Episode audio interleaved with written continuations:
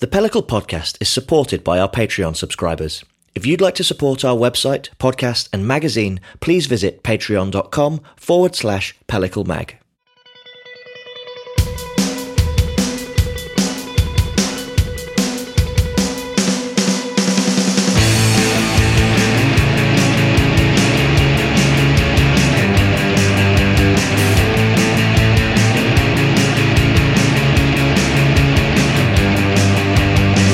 Hello, I'm Matthew Curtis, and welcome to the Pellicle Podcast. Pellicle is a magazine devoted to exploring the worlds of beer, wine, cider, food, and travel, and the joy we find within these cultures. In our show, we like to dig into the stories of the people, products, and places that make the food and drink we love so vital. Our aim is to bring you folks closer to these cultures through our shared enthusiasm, all while hopefully bringing these worlds closer together in the process. Today's show is part of a series of panel talks recorded at 2019's FyneFest, the annual festival held by Fyne Ales at the home of their brewery and family farm in Cairndow, Scotland. Fyne Ales have been huge friends and supporters of Pellicle since day one, and it was a privilege to be invited to host these talks. We were gutted not to be able to return to the Glen in 2020 due to the pandemic, but are already relishing returning in 2021 with gusto. You already know how much we love beer, wine, and cider here at Pellicle. Something that also fascinates us, however, are hybrids. Co fermentations of beer with wine grapes, for example, or blends of beer and cider, which is sometimes referred to as graf. These boundary pushing beverages aren't just incredibly delicious, but within them also lies potential. Too often, the worlds of beer, wine, and cider are viewed separately, but I see them as three cards within the same deck. Hybrids provide each of these worlds with an opportunity to understand each other and hopefully bring them closer together in the process. Take this episode's panelists, for example. Jonny Mills of Mills Brewing has caused a stir among hardened beer collectors with his incredible beer cider hybrids, produced in collaboration with cider maker Tom Oliver. At Duration Brewing in Norfolk, head brewer Derek Bates is inspired to use seasonal produce within his beers and has previously made a grape must infused New England IPA with his friends at Verdant Brewing in Cornwall. And before he moved on from Beavertown, my Pellicle co founder Jonny Hamilton was creating mixed fermentation beers incorporating grapes from Chapel Down Winery in Kent. He even got to pour them in California at Firestone Walker's Terroir Project, a festival of beer wine hybrids. In this panel discussion, recorded at FyneFest 2019, we dig into the world of hybrid fermentations, discussing their potential, who their prospective audience is, and why, oh why, are they so delicious. Now it's time to sit back, relax, and enjoy the show. You're listening to the Pellicle Podcast.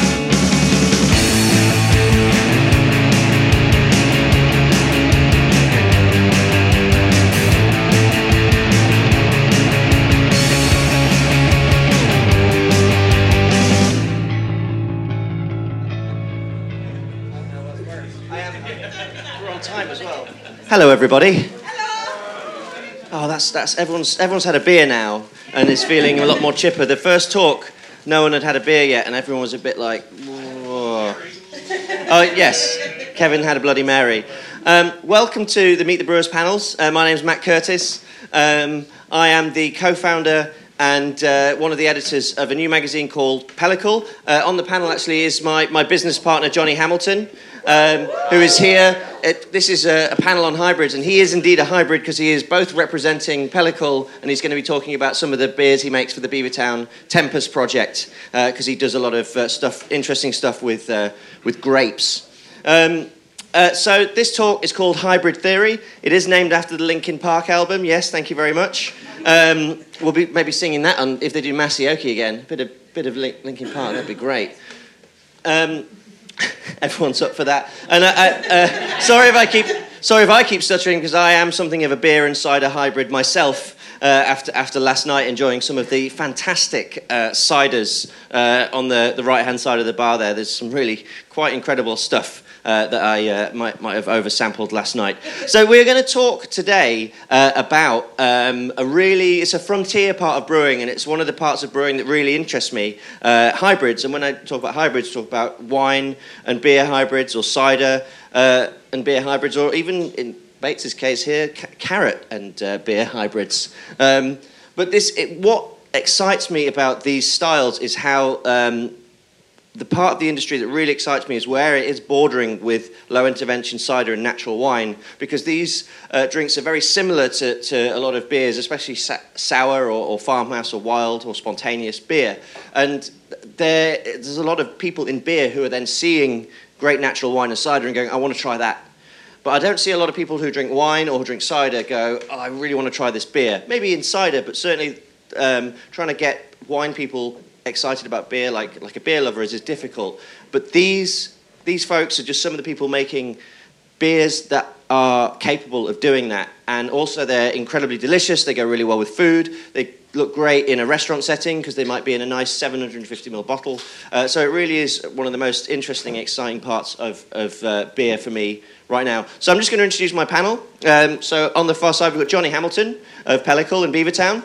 Uh, we've got Jonny Mills uh, of Mills Brewing, closest to me. And in the middle, we've got Derek Bates, uh, or just Bates, uh, from Duration Brewing. Um, welcome. Thanks, guys, Thank you. for being on the panel. Um, before we talk about your beers and what, you, what you're making, uh, you've just heard from me why I'm so excited about this, but I want to ask each of you in turn, starting with you, Jonny, why people should be excited about this frontier of, of brewing, these hybrids. Uh, good question. Yeah. uh, I think it's uh, what excites me about working with uh, the apples and the cider world that we're kind of delving into is kind of different flavours and aromas, uh, and and particularly like the structures that you don't really have access to with, with, with beer. So like with cider, you get tannins and acids and things that we you can't really make with beer. So it kind of opens up this whole other world of, of tastes that you can kind of work with. Yeah. Um, uh, and then just a whole different world like the, the fermentation. We got really inspired by uh, the kind of cider way of thinking about fermentation. Uh, which is similar to kind of lambic style fermentations with you know the wild you know, indigenous yeast uh, potentially bacteria as well. Um, yes, and just, and just kind of welcoming in the kind of natural natural environment, kind of welcoming in the outside rather than like, oh, you know, making ales and lagers and things, you're trying to like sanitize and exclude the environment effectively. So it's like that kind of ch- completely changing your, your mindset to kind of welcome in nature yeah. effectively. Um, uh, including like the, the, the you know, seasonality of the temperature outside, and you know we don't we don't refrigerate or uh, temperature control anything really. So it's kind of welcoming in that uh, the differences that will that will that will bring to us. Um, and we're, we're in the perfect setting to talk about that kind of beer because we are actually in a farmhouse, so we can talk about farmhouse beers. Bates, what's so exciting for you about hybrid beers? Uh, oh shit, that's loud. Christ. Uh, to me, hybrid is same sort of thing of hybrid vigor. It makes everything stronger. You're uh, always pushing what you're doing and making that style of beers anyway. And anytime you introduce anything new, then it becomes stronger and stronger and stronger, and you kind of go into an unexplored territory.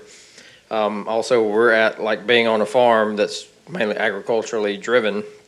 You change with the seasons. Um, that's to me, what we're going to focus on with a lot of our beers, our saisons, and stuff like that is to use the agriculture that's around us. Because, um, unbeknownst to most people that go in a grocery store, shit does grow in seasons. Um, it, it doesn't. You don't get strawberries in December. Don't do it. Um, so the thing is, is we'll try to be focused on that. You, I say never, but maybe um, we'll probably never use like fruit purees and stuff like that in our beers. We'll use what is seasonally available there from either our own farm or stuff surrounding us. Um, and to me, that just drives the focus forward because four main ingredients with beer, and most of them are agriculturally driven. Yeah, that's very true. Beer, beer is an agricultural product from, from beginning to end. Uh, Jonny, what's so excited about hybrids for you? You're someone who's also very into your wine and cider as well. So, what what uh, about that side of it really interests you?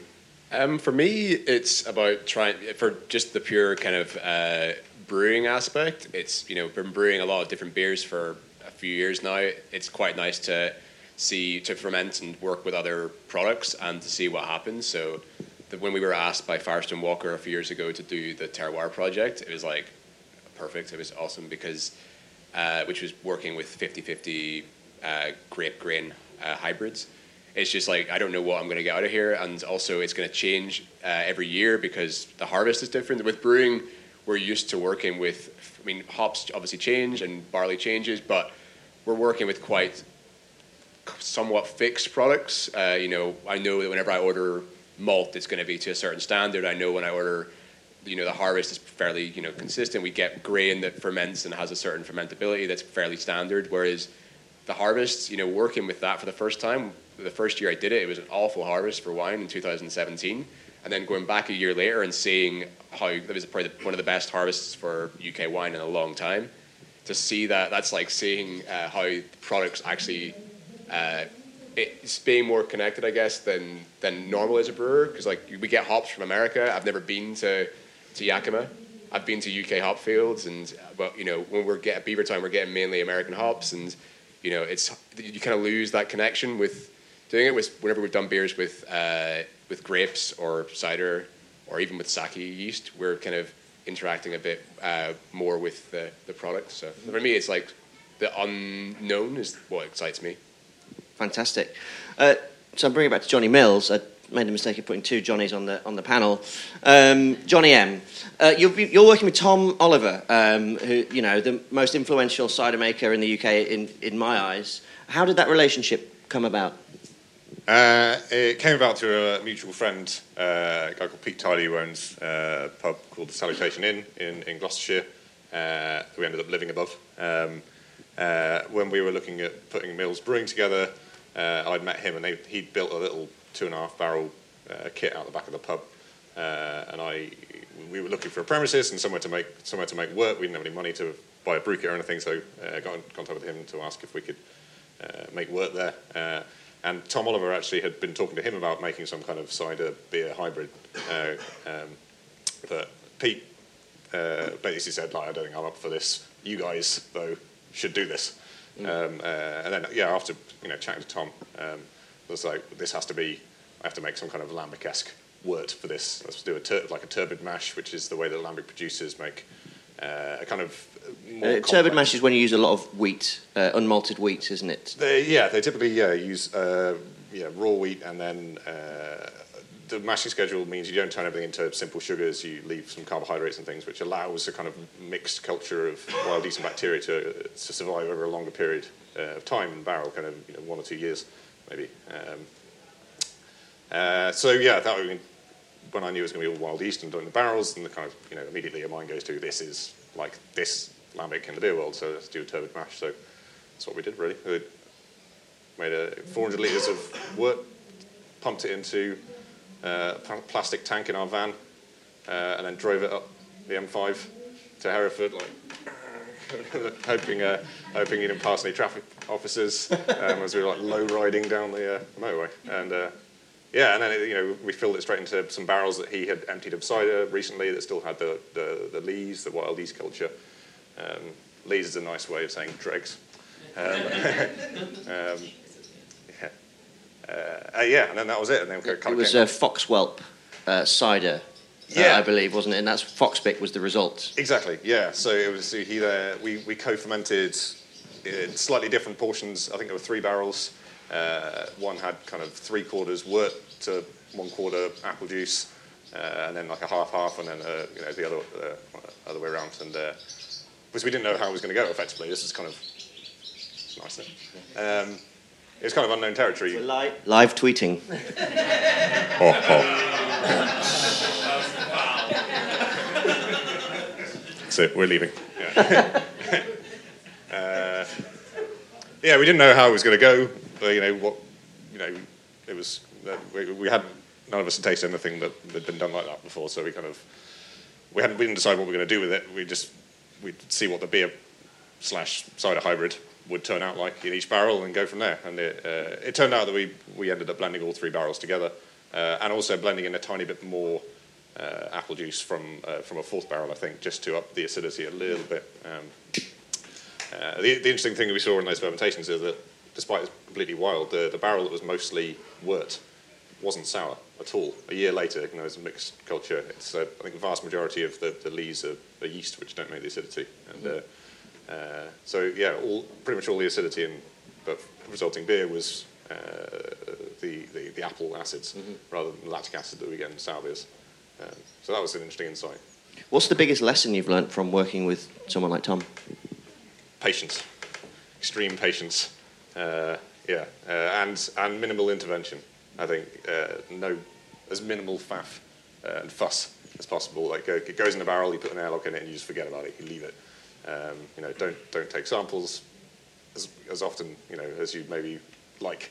Uh, you know, it'd be interesting to go in there every month and take a little sample, but every time you open it up, oxygen will be getting in and potentially spoiling the, the product. So, uh, yeah, and uh, yeah, minimal inter- and intervention in terms of allowing the weather in effectively, um, not doing not doing anything else, and having having it really being of that place. Yeah. It's interesting because uh, when I went to visit Tom, he had a bottle on his shelf, and, um, uh, and I asked him what, what, why that bottle's there, what's he waiting for, and he just said, "Time.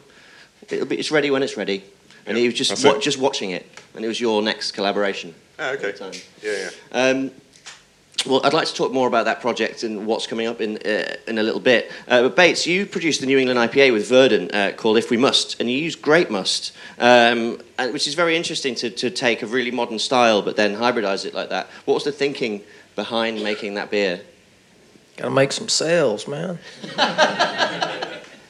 no, it's just uh, I don't know, trying shitloads of them in the states because they're always What- uh, kind of five Give us some ahead. examples. Uh, Trillium Dialed In is a big one. Um, Hill Farmstead, can't remember the name of theirs, but they use a lot of uh, grape must from around Vermont and stuff, and the grapes that actually are what's called racy or foxy. Like it's not your standard grapes that you make uh, classic noble noblest, yeah, uh, sort of stuff with because it's like, well, what do you do with these grapes that grow fine? Um, and that's a lot of UK grapes now because everybody thinks it's got to be grown in uh, France, it's got to be grown in northern Italy, it's got to be in Spain.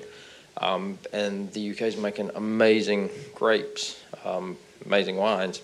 So we really wanted to sort of showcase that as well. Um, when we were discussing it, we were thinking, you know, where do we get the grapes from? And to me, hands down, it had to be from the UK. Um, so we have Polgoon uh, Vineyards, which is down near where Verdant is from and everything, and we put those uh, grapes into it. Uh, and it's just kind of showing the different side of the juicy, hazy sort of thing. It still had Galaxy hops, uh, Ella and El Dorado, but it's very evident in those grapes. You can taste it throughout the entire beer. Um, and a lot of people would put it on the hot side, usually in the whirlpool, because anything that's grape skin contact is a bit iffy.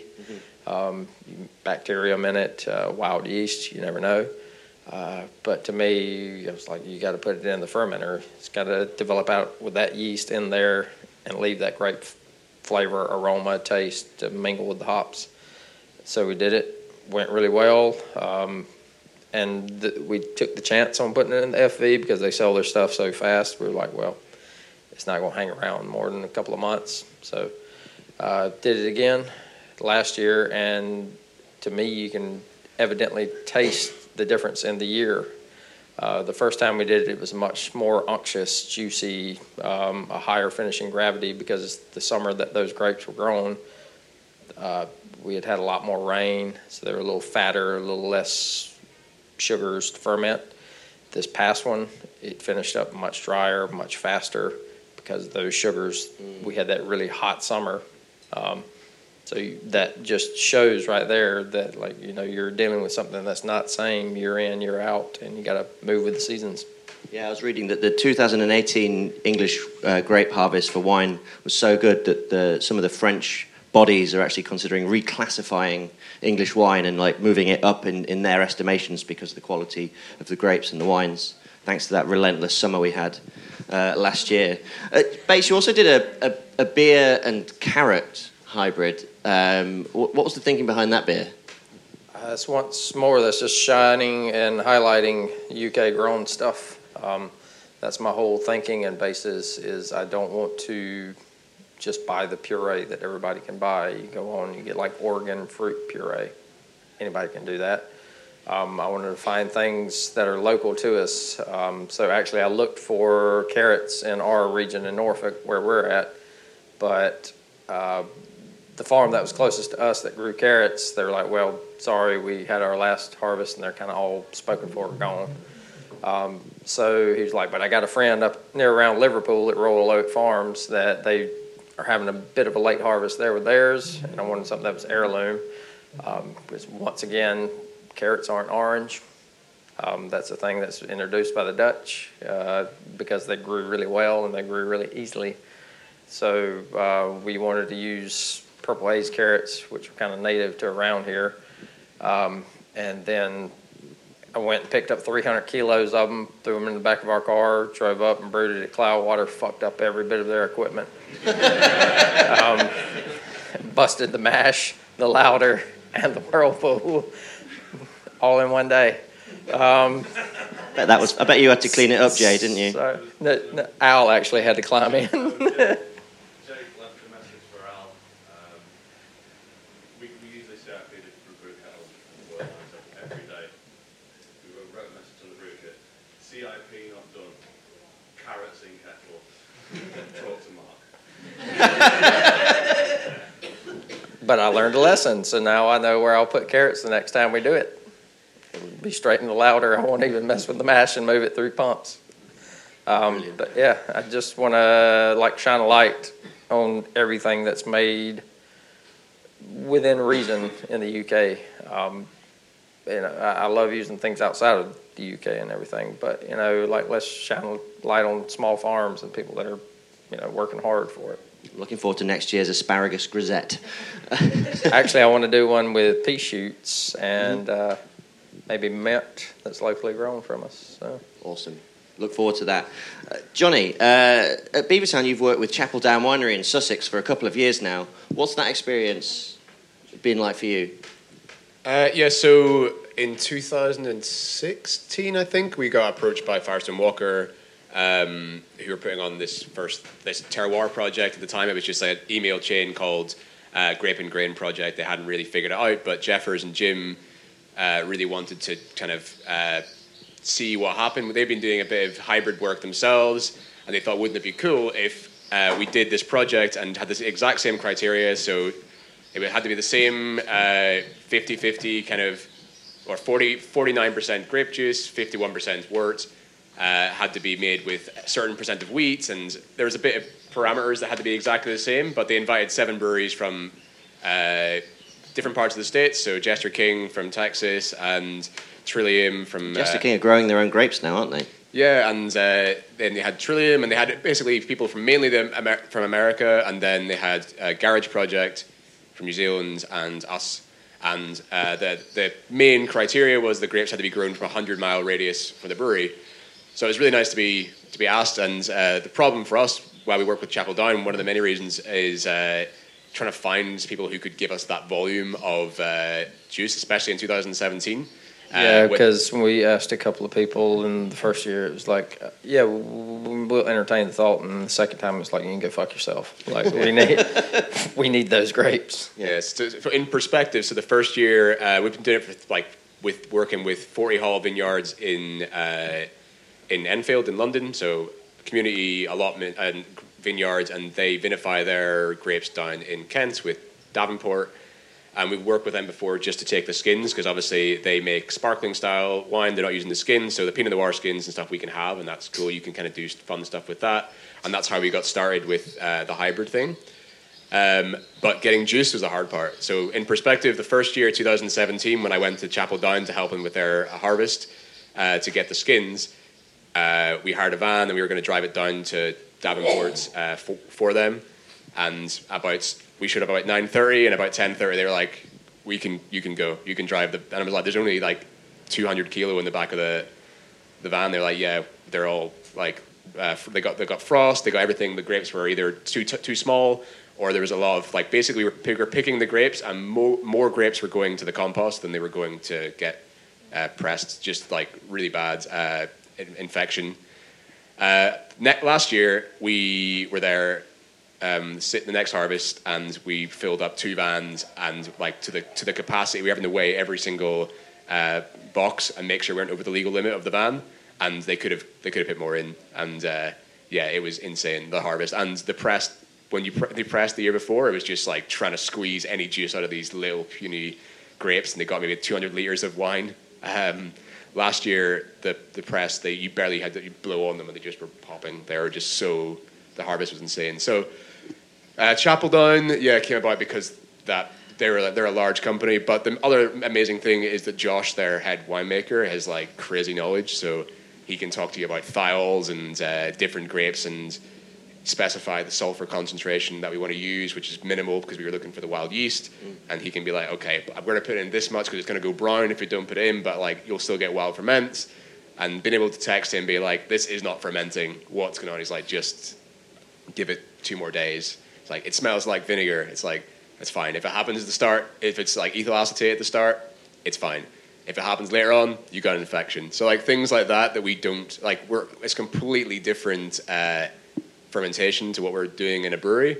So to have that expertise to be able to ask someone like this is not fermenting. What's going on? Like I'm used to things kicking off with when pitching yeast or even using dregs or barrels kicking off you know pretty quickly. Whereas we're working with something that we don't use, which is you know just trusting wild yeast to, you know, obviously like Jonny doing uh, like somewhat spontaneous stuff and using you know there's a certain aspect like you said patience, and with with wild cider as well that kind of like it's not fermenting and it's been two weeks. Like most people would think, just gonna stick some yeast in there. like so yeah, it's been the the knowledge base and the fact they can actually give us some grapes is, is pretty good. And you're using the is it the Bacchus grape variety? First year, the beer that we released a few months ago was called Sense of Place. It was 50% uh, Pinot Noir uh, juice and actually skins, but the color just dropped out. And then the next year, we used Bacchus, which is a Germanic grape variety that does very well for still wine in the UK.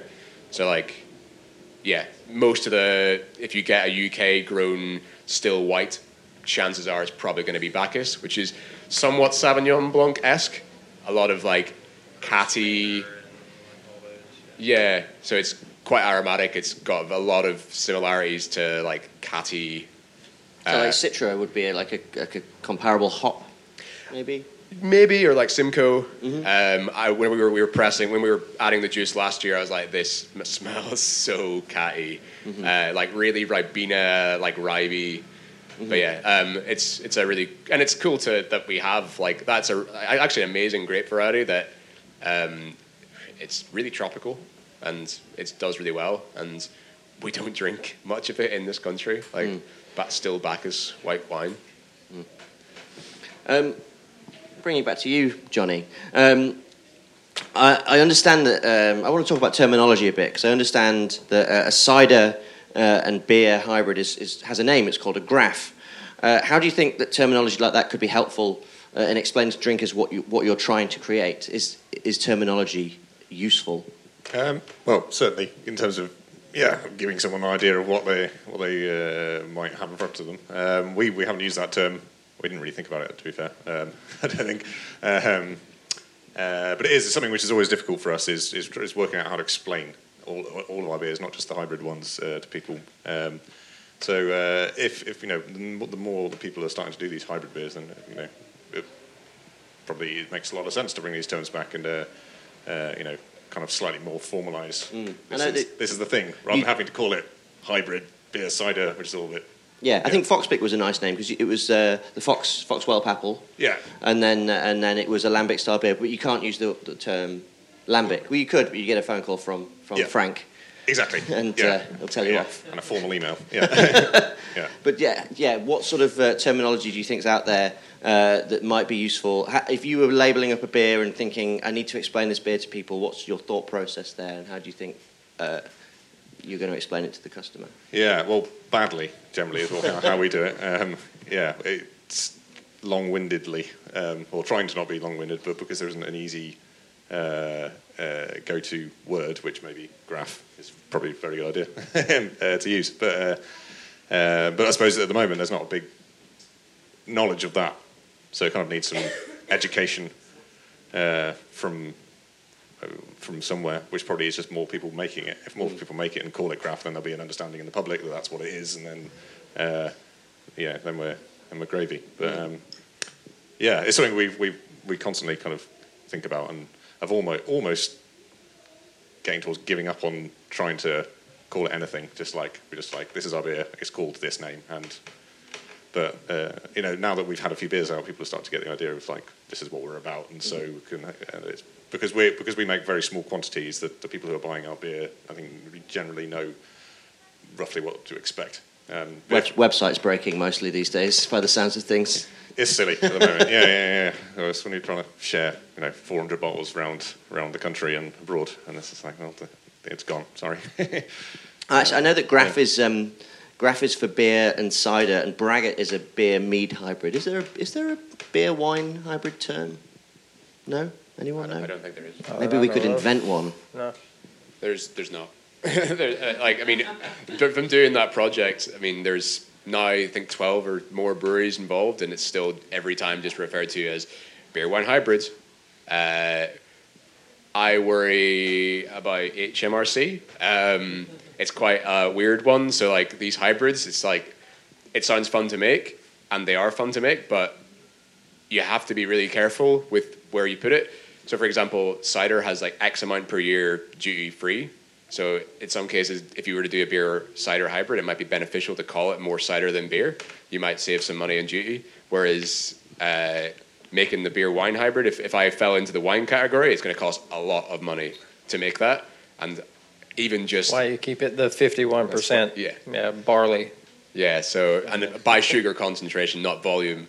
Uh, yeah, because they the HMRC aren't set up to to have these, and I think it's the same with uh, when you fill barrels now with that contain spirits. If you're if the Now we spirit got to register them and do all that. Yeah, Probably because someone over- asked them and said, "What, do, what what happens when I age a beer in a barrel that's had bourbon in it?" And it goes up, and they're like, "Okay, well, we don't know. We'll just charge you at spirit rate." And you're like, "Why did someone ask?"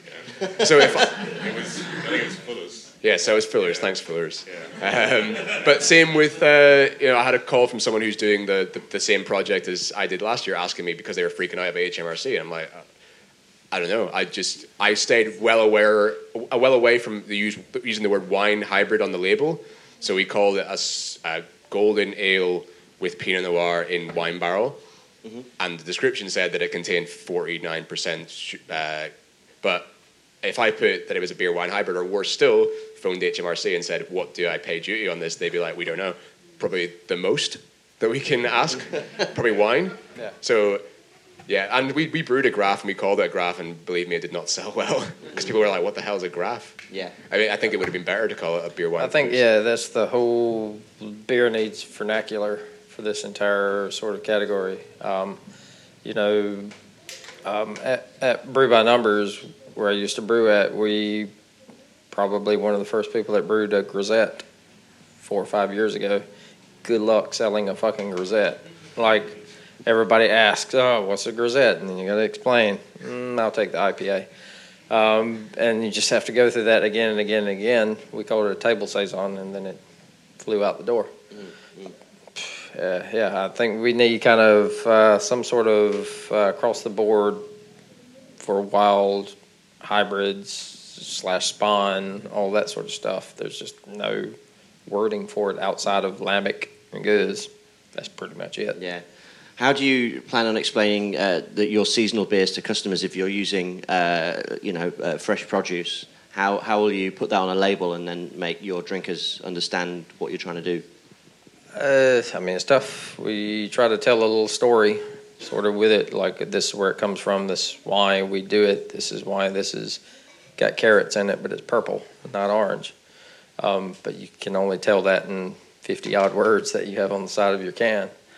Um, I really don't know. It's going to be an exploratory sort of thing. Um, it's like people are very used to that. They want perfect fruit, and they want that fruit during that season. and Everything year round, but it's not a year round sort of thing. So I think we tried to explain it early days. Um, when we were talking about the beers that we were going to make, we kind of laid it out as like four odd beers. We want to make fresh, crisp, clean beers like our pills and stuff like that. We want to make agriculturally driven beers from our local terroir, and then we're going to make spon beers. Um, and just slowly by bit by bit, I guess. Fantastic. Jonny, who do you think the customer is for, for a, a wine beer hybrid? Uh, where, where, where should people expect to see these beers, and where would you like to see them? It's tough. Uh, I think as a brewer, you think that everything. I mean, in my opinion, that that beer, which I still call it a beer, even my, I guess it's fifty. It's more beer than it is wine. Uh, to me, is one of the best beers we've made. Um, but sales haven't been great because it's harder. That in our head, it's like this beer is awesome and you should try it, but people are a bit confused as to where it goes. I want, like like you said earlier, getting beer nerds to try natural wine and ciders is I think a lot easier than getting people who are from experience. Maybe not entirely true. You go to the, the cool wine bars in East London and it's always Cantillon is the only thing that they associate with in the kind of beer world. It's like, oh yeah, wine's great, natural wine, and Cantillon. And you're like, what about Boon? I don't know what that is. You're like, what about Drie Fonteinen? And it's also awesome. You're like, yeah, but Cantillon's really rare, and that's cool. And it's like, okay, do you actually like the taste of it, or is it because it's rare? And the if you lo- go to a How do wine feel fair, about that- the Shira if you go to a wine fair and the, the, the winemakers that love beer all wear Cantillon t-shirts Yeah. and hoodies, right? Uh, so getting those guys to to try hybrids, it's like for them, it's like why would I try something that tastes less good than wine? Because like, whereas I think that is like a kind of attitude. It's like okay, it's like it's like wine, but like diluted back with like beer. Why I think I you'll see a big movement of that. Of um, I th- for ninety eight percent of the population, if you knew what went on behind the scenes of winemaking, everybody thinks winemaking is stomping on grapes and it's like looking through a sight glass and doing all that. Of but like wine is far more industrialized in a broad sense than beer is. Um, It also uses isinglass, the same as yeah, Cascade, I- to- to- isinglass, sulfurs, fucking super purple, like all these things that these big like Rothschild vineyards and stuff like that that you think, oh, this is very pure, but that's why you now have a backlash of the natural wine world of like you kind of work with what you got in the season, you use the funky shit on the grapes, and that's where stuff goes.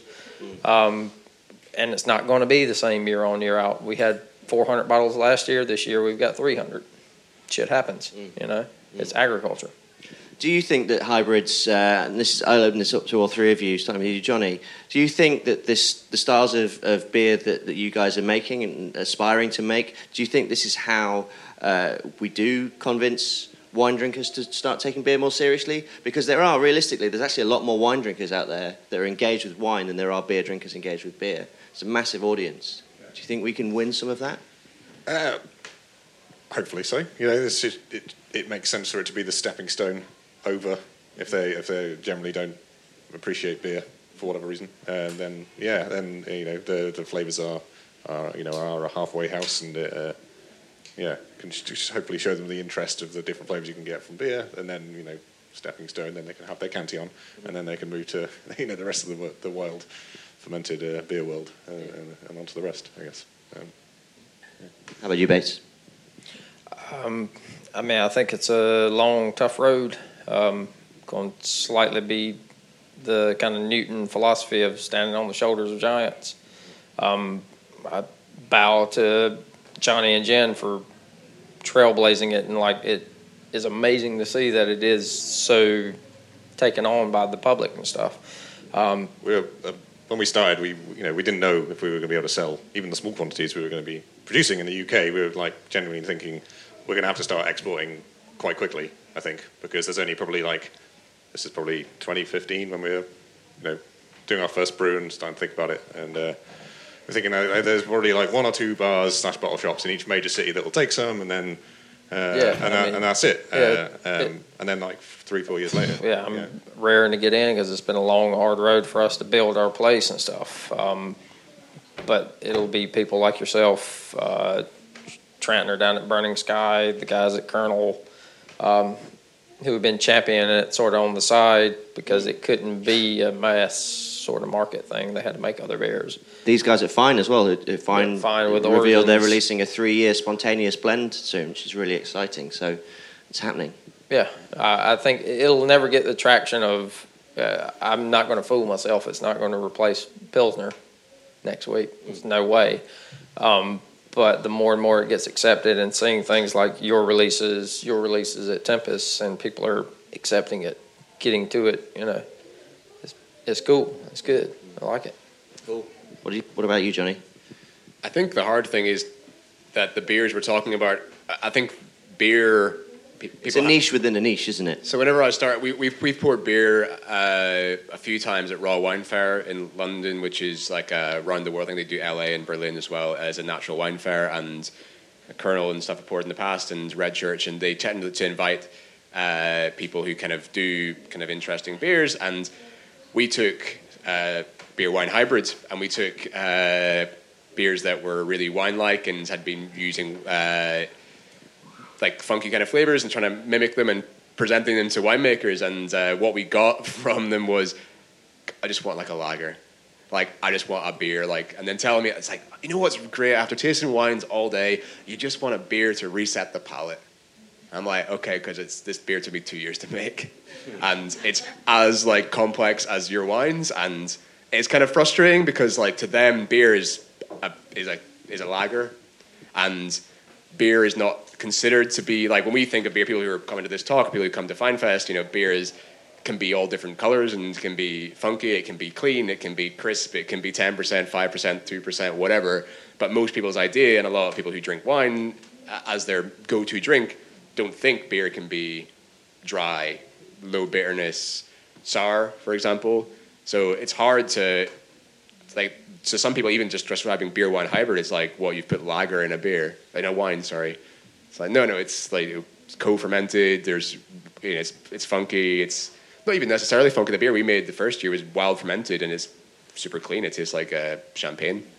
Uh, so like it's they'd love it but it's getting them to try that is the hard thing without just spending the entire batch just trying to do to open them up and be like try it. I buy one, they're like, okay, well, we're not going to sell any if we have to convince every single person to try it before they, you know, they buy it. So it, it's it's tough, and I don't know how we can, apart from keep doing it and hope that each year, like they're with that terroir project, for example, the first year is seven breweries, then this year the one we're releasing in September will be 12 breweries, and I think next year there's like 25 breweries coming on board from around the world. So not just like at the start they were like Californian breweries, New Zealand, UK. And it was like, okay, well, at least they, they're considering the UK grow grapes, but like if you can get breweries from, I mean, we grow grapes in Wales. Uh, so that there's now that they start getting people involved from all around the world, then it, if that movement keeps growing, then yeah, we can hopefully convince more people that this is a, a new category. Maybe give it a name, and then maybe down the line, it'll be a thing. Um, before I hand the, uh, th- this over to a bit of a Q&A, in case you've got any questions for our panels, I just want to ask one more question. And what, what are you working on at the moment? What's the next releases uh, from all of you? What's, what's really exciting uh, you at the moment? Starting with you, Jonny. Uh, well, on topic, the next beer we've got coming out, beer wine, uh, sorry, beer cider hybrid is another uh, Tom Oliver collab. Uh, so next weekend in Bristol was something called the Cider Salon, uh, which is a, yeah, a wonderful cider festival, uh, and we're we're taking uh, uh, another kind of half half. Made a, a red wort um, best part two years ago now. Um, same deal. Took took it up to Tom's, put it in barrels. Uh, used uh, the Dabinet apple uh, this time, which is kind of. I'm learning. I'm learning this stuff, but Dabinet is quite a you know big, tannic, bold, kind of It's the classic West Country Yeah. uh, Herefordshire cider apple, isn't Yeah, it? Yeah, it's your it's your you know it's your massive Shiraz of the cider world kind of thing. Uh, uh, so yeah, and, and made a pretty strong wort, uh, and it's come out with kind of eight, I think eight point two percent. Um, uh, aged, aged in a mixture of old, some of the old cider barrels and a few uh, uh, whiskey barrels in there as well. So uh, and that, that's come, that's been in bottles since January and uh, is now good to go. So uh, breaking the websites of independent bottle shops soon. Uh, how about you, Bates? Well, I didn't want to reveal it here, but we've made a 20, 25 year old spontaneous beer that I made when I was 10 that we're going to release. No.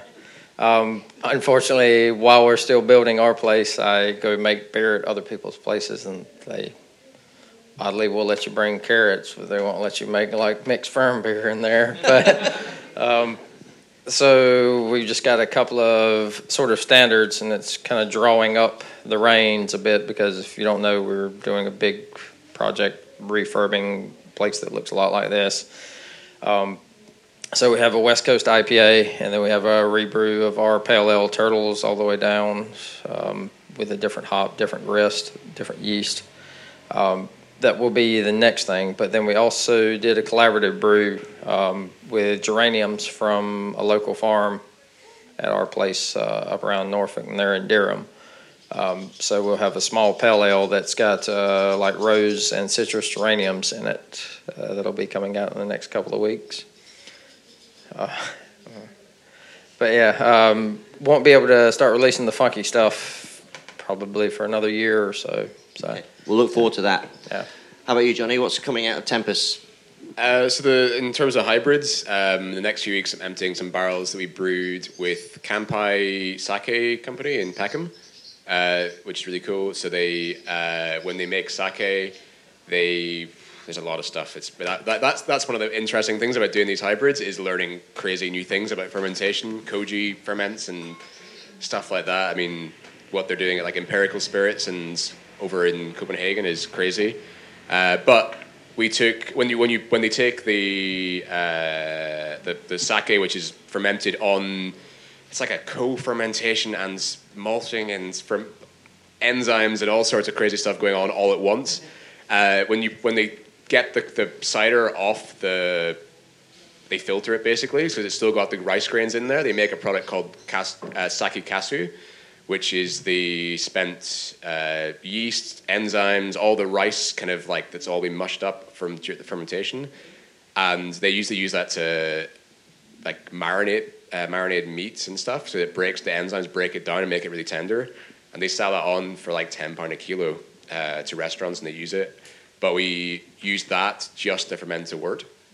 So it was actually like fermenting on solids, which is a really weird thing to be putting in a. So we opened the manway of the of the FV and we're pouring in the, the yeast, but the yeast was bags of solid mass that we hoped still contained. We'd done experiments in the lab and we knew they would work, and we fermented at different temperatures, different concentrations of uh, kasu. Um, but we went for the max. We did like 50 kilos in nearly 2,000 liters and fermented it like a lager, so like quite cool fermentation. And uh, because of the enzymes in there, it ferments to bone dry. But there's a lot of weird stuff with sake that produces a lot of amino acids and fatty. Uh, so it, it it's bone dry, but it like when you have sake, it doesn't. It feels almost slick, not in like a diacetyl or like a pediococcus way, but like it's got rich fullness and it's super umami. So yeah, we put that in the barrel for a few months just to to put it somewhere rather than being stainless and maybe get a little bit of oak and a little bit of tannin. But the main thing is that it, it's like a 6.5% hybrid with fermented entirely with the residual stuff left over from sake. So Yeah, I think that's a big thing. Like, is using byproducts. Um, the geranium beer I just spoke about that was from a farm that grows the flowers for like fat duck and stuff like that. They want those flowers. The stalk, stems, and leaves are still full of oil, and they typically throw that on their compost. They sold it to me, and like we put it into a whirlpool, and it's like using like byproduct stuff like that. I think this style of beer really represents it. It's great. Fantastic. Uh, we've just got time for a couple of questions. Does anybody have a question for our panel? I'm going to come down with the microphone. Okay, so this is slightly rambly, bear with me. Considering the PR and marketing ramifications of you're basically entering into an environment where your mainstream audience understand a beer and cider hybrid to be a snake bite, how would you go about getting around that, driving the understanding? And is there essentially a mainstream kind of vibe for it? So I know Chapel Down have got the Curious Brew, which is a champagne yeasted lager beer thing that won like gold awards and things is there that broader market appeal and how you know, kind of like creating these things, making them are is it that there's a drive to make them more accessible, or is it that then it needs to be a drive towards education, or is it that it needs to come from somebody slightly bigger to drive a broader understanding through like marketing and things? Uh, for, I mean, for us, yeah, we're probably not the people to hit the broader audience because we're only ever going to be tiny volumes. Um, uh, like, will it open up spaces? Basically, is kind of I think the question. Okay, yeah, I mean, they're fundamentally delicious drinks. I think these uh, these hybrids. So I think hopefully you know this will carve out space for uh, you know the more the more these drinks appear on the market and uh, the more different different delicious things come out, the more you know uh, the knowledge will spread of them, and more people will then kind of uh, jump on and have fun with it. I suppose. Um, my my favorite description is yeah, fancy snake snakebite. Um, yeah, well, so that was the play on words that uh, Thornbridge used, wasn't it? When they did Serpent, it was a beer cider hybrid, so they called it Serpent because it's snakebite. Very good. Never realised. there you go. Uh, any more questions for the panel? There we go. It carries on with what we're talking about about the access of it to the market and how people understand it. The majority of these beers come in at a massive premium we're talking about the premiumized experience of enjoying them with the 75 CLs and how that crosses over the wine market, which is really nice to see. But it minimizes the people you can have to drink it. One of the big things with the natural wine market is the notion of swath. And taking these often neglected ingredients, particularly with the grapes, varietals that wouldn't normally be drunk um, and wasted or distilled or something like that, and appreciating them for what they are in a very holistic approach to agriculture and farming, and therefore bringing them out into the marketplace at an affordable, enjoyable price, and accepting that they're not perfect and polished, but they can still be enjoyed. That brings it back to the beer hybrids at the moment. They're happening. They're not doing that in any sense. So when we're getting frustrated that they're not being engaged with by the, these other industries, it comes down to that cost of it that's potentially saying, all right, it's an experiment and therefore it's moving something forward but it's putting on a pinnacle that's potentially unnecessarily if we want to see people drinking every day. How do we work around that? Well, I think that is uh, you're going to have to build that from the ground up because um, unfortunately our distribution system in the UK is a bit fucked up. Um, the fact I know what I sell beer for, I know what probably they sell their beer for, and there's a very common marketplace thing of I have to put my 70% GP on things. And life can't happen like that, you know. Um, and so it's that sort of thing of um, I would very much like to make it very accessible. Um, one of my goals, and maybe don't hold me to it, but I'd like to make a four pack of 375 foeder fermented straight saison that I could sell for about 15 pounds because I would like to get people into it. Yeah, yeah, and it's that sort of thing. Um, it's it's just a it's a very messed up sort of system. Like uh, we're often the people that get shitted on about the cost, but like it costs what it costs us to make it. But then once it leaves our brewery, then you have this whole screwed up system of uh, aftermarket selling. I know Jonny's beer like it's like you know finding unicorn teeth, and then like once it hits that secondary market, who knows? Yeah. Um, like we've we sell beer for like generally we sell it for kind of five six pounds a bottle, maybe seven for our spontaneous ones, and uh, that quickly hits 20, 30 after it's gone through a distributor and onto a shop kind of thing, and uh, so yeah, which is which is like for us we kind of we try and keep it at obviously a price that needs to work for us as a business. Um, uh, but we don't want it to be more expensive than we would pay. yeah, it. and that's yeah. that, that's not the shit on like the other tiers or anything. Like I'm wholly grateful about a lot of our distro and stuff like that, and most of them are making marginally anything over that. It's just always the pubs and the bottle shops often think that then they must sell it for that, and I don't know. I don't know what the fix is. Um, I think that's why you see a lot of breweries going straight to like web shop selling and being able to. This is what I want to sell it to you for because this makes me money back for my beer. um, and it also sells it to you at a fair price. It starts to advocate more transparency throughout. Yeah, there definitely needs to be that. Definitely. Yeah. Yeah.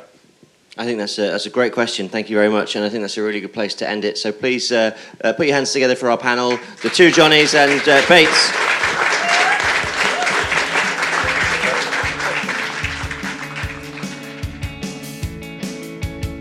Thanks for tuning in, folks. If you're able to support the content we produce at Pellicle, please consider making a monthly donation via Patreon. You can sign up by visiting patreon.com forward slash Pellicle Mag. Remember to subscribe, and if you can, please leave us a review in your podcast app of choice, as this will help more people find the show. Until next time, I've been your host, Matthew Curtis, and you've been listening to the Pellicle Podcast.